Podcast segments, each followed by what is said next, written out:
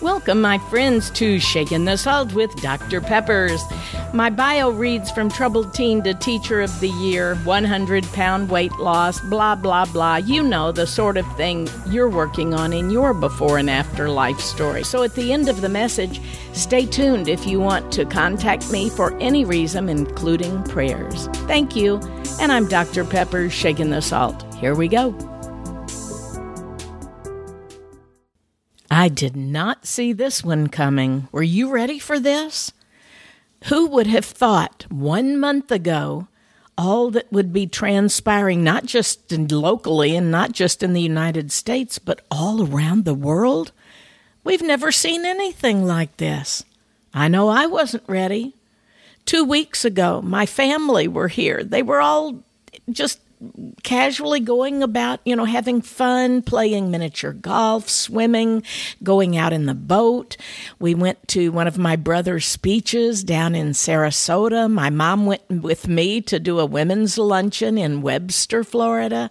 It was just a great time, leisurely, relaxed, having fun, eating and playing. And you remember when Solomon said, Eat, drink, and be merry, for tomorrow we may die?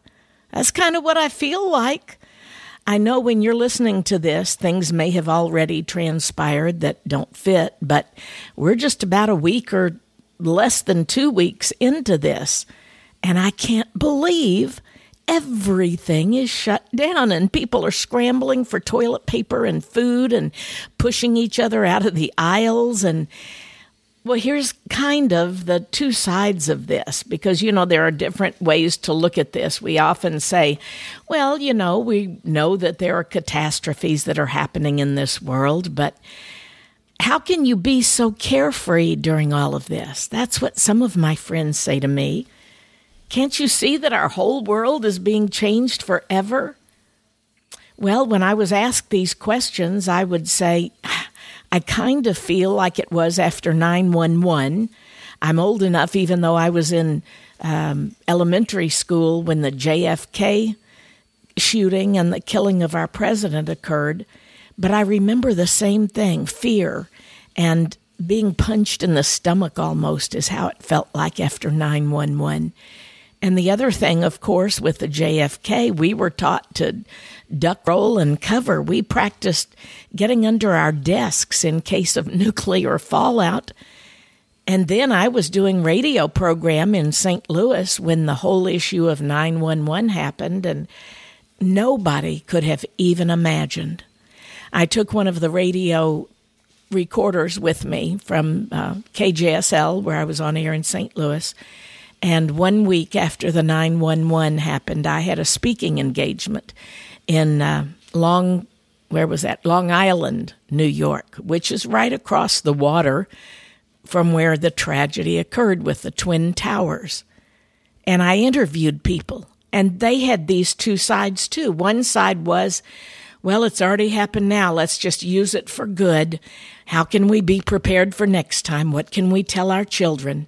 In the school where I was going to speak, I went into one of the classrooms and a teacher showed me a jar. The kids have collected little pieces of paper. It looked like ticker tape. It was indeed from across the water, the stock market, when everything had happened. Many of the files were blown away. Many of the papers were just floating in the air. And as they were connecting these and collecting them both, it was almost like, what is this? How could this happen to our country? I don't know. I do not have an answer to that. You know as much as I do about the viral implications and the spread and getting ready and preparing and being safe on the other side, when we're hearing the stock market's crashing and we're going to be in just like Italy in a couple of weeks, everybody's going to be wearing masks and gloves for the rest of their lives and no more cruise lines and airlines. And, you know, there's two ways of looking at things optimistically, pessimistically, and I choose the third. Let's be realistically watching this.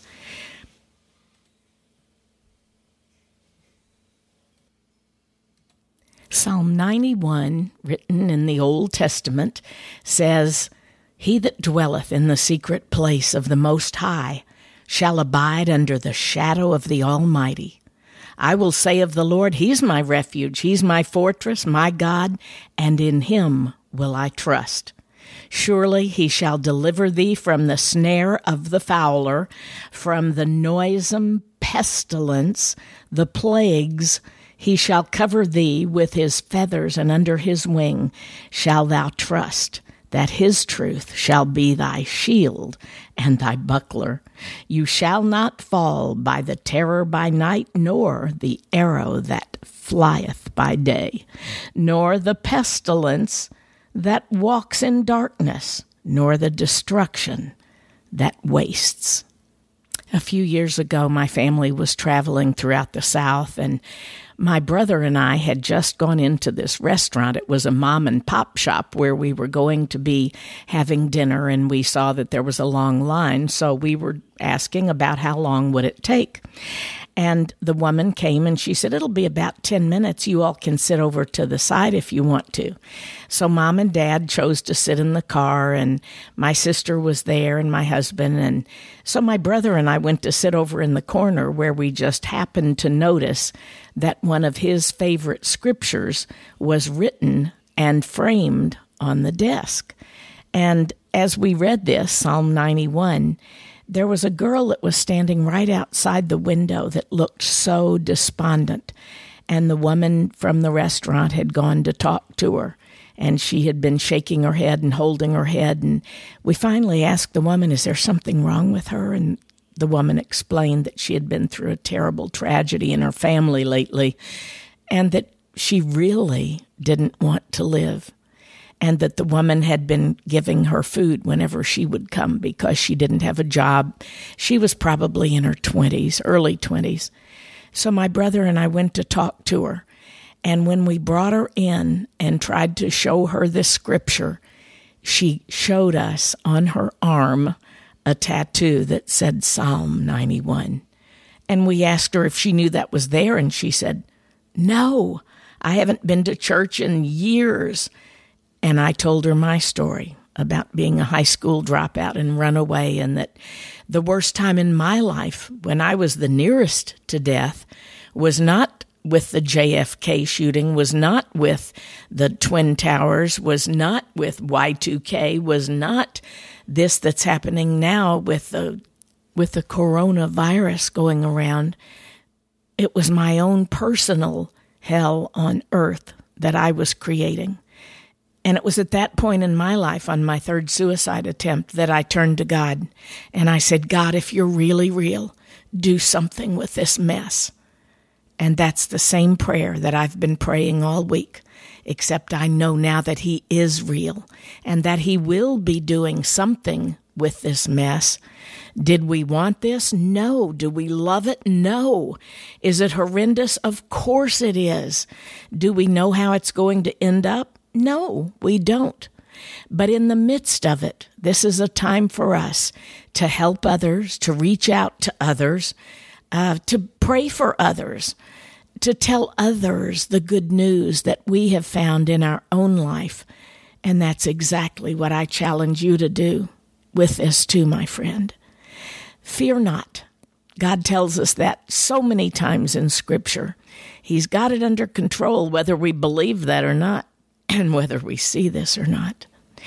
Father God, I pray for that one right now that is listening, that is devastated, that is panicking, that is hurting, that is angry, that is shaking their fist at you or at China or at illness or at sickness or whatever it is. And I pray, God, that you would draw them closer to you, that this would be a time when you indeed would use what the enemy meant for harm, somehow for good.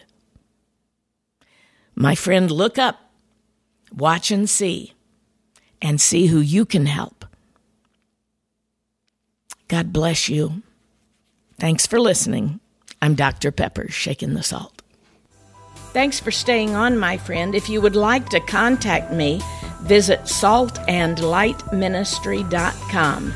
If you want to share your story with me, ask a question, have me come speak to your group, or maybe just request prayer, Once again, saltandlightministry.com.